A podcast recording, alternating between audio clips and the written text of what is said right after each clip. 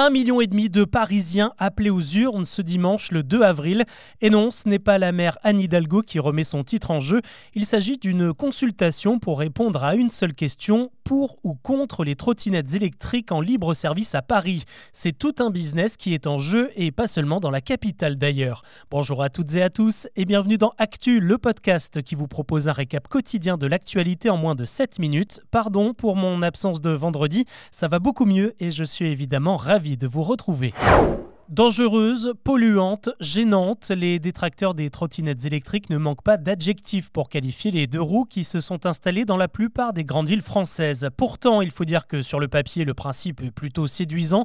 Un engin facile à conduire qu'on peut prendre et laisser partout et emprunter pour 10 à 13 euros de l'heure. Ça, c'est le côté pile. Mais côté face, c'est 22 morts et plus de 6000 fractures causées par des accidents en 2021. Il y a aussi les conflits d'usage qui ont poussé les autorités à les interdire sur les trottoirs sans compter les dizaines d'appareils entassés, couchés au sol ou même abandonnés dans des endroits improbables. Ce bilan pousse donc la mairie de Paris à demander l'avis de ses habitants dimanche. Si le contre l'emporte, les trottinettes en libre service disparaîtront de la capitale à compter du 1er septembre. Si c'est le pour qui gagne, la municipalité prévoit un grand ménage avec un nouvel appel d'offres qui ne sera accordé qu'à trois opérateurs et pas forcément à ceux qui ont déjà une autorisation actuellement. Les opérateurs justement crient déjà au scandale. Euh, pour eux, la mairie fait tout pour influencer le vote des Parisiens, essentiellement parce que la consultation va se passer en mairie et non pas par vote électronique comme c'est le cas pour euh, certains budgets participatifs. Pour Lime, Dot et Tiers, c'est une manière d'éloigner les plus jeunes de ce mini-référendum et donc ceux qui utilisent habituellement les trottinettes. Mais quand on attaque l'Empire, il contre-attaque. Lime vient de lancer une opération promo 10 minutes de course gratuite pour tous ceux qui iront voter dimanche. Avec la grève les opérateurs ont aussi communiqué sur des chiffres d'utilisation record, histoire de rappeler que la trottinette reste une bonne alternative au métro. Ils ont aussi des statistiques à mettre en avant, comme celle de la mortalité. Elle serait deux fois plus élevée chez les Vélib. La semaine dernière, Lime a même dévoilé une toute nouvelle technologie pour détecter la présence d'une deuxième personne sur ces trottinettes et donc interdire cette pratique encore plus dangereuse. Malgré ses bonnes volontés, la mairie de Paris n'est plus la seule à vouloir stopper l'invasion des trottes. À Nice ou à Toulouse, les mairies ont dit non d'entrée de jeu. À Montélimar, la circulation est interdite dans le centre-ville depuis décembre, même pour les particuliers. Et lundi dernier, c'est Marseille qui a lancé un ultimatum aux opérateurs. Ils ont jusqu'à cet été pour réduire les nuisances, sous peine de disparaître eux aussi à la rentrée. Et demain, justement, les loueurs de trottinettes devraient encore faire carton plein avec une nouvelle journée de mobilisation contre la réforme des retraites, la dixième du nom. Ça s'annonce encore compliqué dans les transports avec 4 TGV sur 5 dès ce soir et 2 TER sur 3.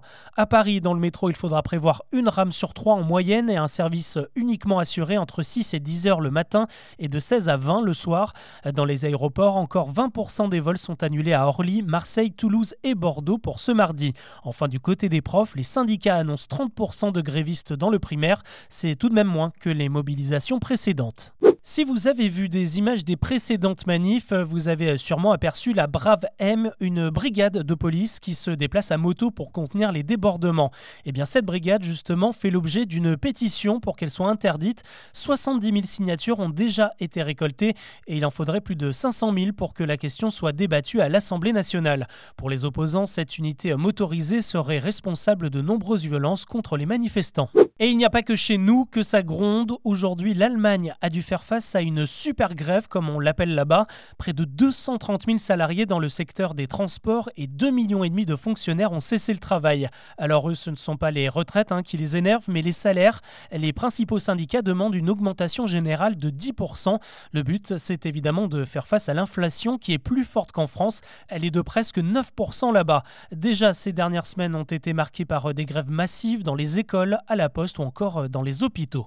Les voitures diesel ou essence interdites à la vente dès 2035. Et oui, c'est fait. Les 27 pays de l'Union européenne ont validé la mesure aujourd'hui après des mois de débats. Évidemment, ça ne concerne pas le marché de l'occasion qui, lui, pourra continuer à revendre les anciens modèles. Dans 12 ans, donc, les constructeurs ne pourront plus commercialiser des voitures neuves qui émettent du CO2. Ça laisse la porte ouverte aux carburants synthétiques fabriqués à base d'hydrogène et de monoxyde de carbone et qui émettent très peu de gaz à effet de serre. Ce petit détail a justement été ajouté au texte par l'Allemagne qui tente de sauvegarder le business des constructeurs de luxe. Exemple avec Porsche qui vient d'ouvrir sa toute première usine de carburant synthétique au Chili. L'actu ce lundi, c'est aussi cette question à quoi sert une publicité quand personne ne passe devant? Eh bien, figurez-vous qu'on se demande la même chose dans les gares, les aéroports et les stations de métro qui se sont engagés ce matin à être plus raisonnables. Les exploitants comme la SNCF, Aéroport de Paris ou encore la régie pub JCDecaux ont signé une charte avec l'État.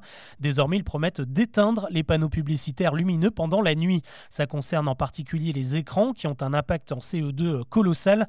Selon l'Agence nationale de l'environnement, les 1400 écrans pubs installés dans Paris produisent autant d'émissions que 20 millions de voyageurs dans le métro. Un autre geste pour la planète, mais celui-là, il va prendre du retard. La fin des tickets de caisse, elle était prévue pour le 1er avril, et comme une mauvaise blague, la mesure vient d'être reportée au mois de septembre. Elle avait pourtant été votée en 2020 pour réduire les 30 milliards de tickets qui sont imprimés chaque année dans les commerces et économiser autant de papier. Le problème, c'est que l'inflation est passée par là. À l'heure où de plus en plus de Français sont au centime près, on veut leur permettre de vérifier le montant de leurs courses s'il n'y a pas eu d'erreur et de voir si certains prix ont augmenté. Allez, on termine avec un anniversaire. Il a changé la vie de millions d'hommes et de femmes aussi. Ce 27 mars, le Viagra fête ses 25 ans. Et oui, c'est en 98 qu'il a été autorisé à la vente pour la première fois aux États-Unis. Et pour l'anecdote, la petite pilule bleue a été inventée par un médecin français. Et à l'origine, le médicament n'était pas du tout destiné à favoriser l'érection. En fait, les chercheurs travaillaient sur un remède contre l'angine de poitrine. Et lors des premiers tests, ils se sont rendus compte que ce n'était pas sur le cœur que la substance agissait, mais plutôt en dessous de la ceinture. Depuis, c'est un énorme carton. Chaque minute, il se vend près de 50 euros de Viagra dans le monde et ça représente 2 milliards de dollars de bénéfices chaque année pour son propriétaire, le laboratoire Pfizer. Voilà ce que l'on peut retenir de l'actu de ce lundi. Je vous souhaite une très bonne fin de journée et je vous dis à demain pour un nouveau récap.